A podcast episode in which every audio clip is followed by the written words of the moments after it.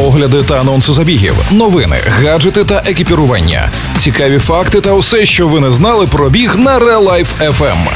Подкаст Пейсмейкери. Побігли!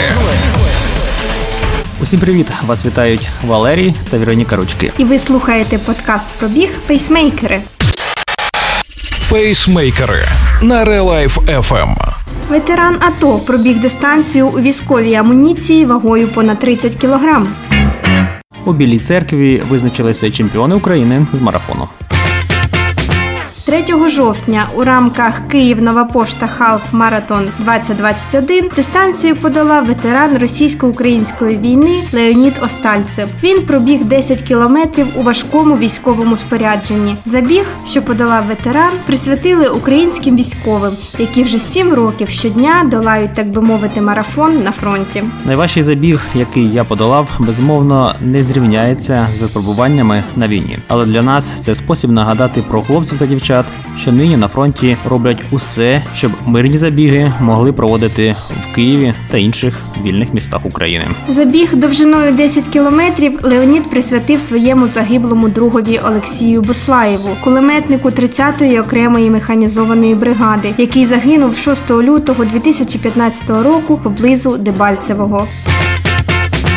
3 жовтня у Білій церкві відбувся традиційний білоцерківський марафон, в рамках якого також проводили чемпіонат України з марафонського бігу. У змаганнях серед чоловіків чемпіоном України став Ігор Гелетій, подолавши дистанцію за 2 години і 13 хвилин. Він залишив позаду Віталія Шафара 2.14.16 та Ігора Олефіренка 2.19.29. З погодою пощастило, досить тепло, сильного вітру не було. Все сприяло результатам. Сказав після фінішу Ігор Гелетій. Зазначимо, що Ігор Гелетій і Віталій Віталій Шафар виконали нормативи для участі в чемпіонаті Європи 2022, який відбудеться в Мюнхені. Чемпіонкою України з марафону серед жінок стала Марина Немченко. 2 години 35 хвилин та 31 секунда. Тетяна Гамера і Наталія Семенович фінішували другою і третьою відповідно.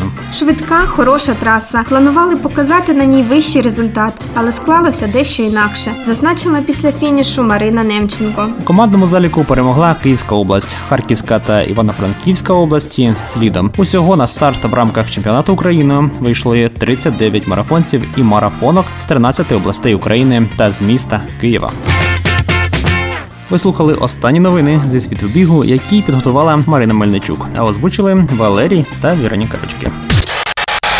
Пейсмейкери на Релайф FM. Слухайте подкаст Пейсмейкери і тримайте свій темп. Ви слухали подкаст Пейсмейкери на Relife FM. Relife FM. щодня з понеділка по п'ятницю о 7.40 та 16.40. Починайте бігати і слухати нас.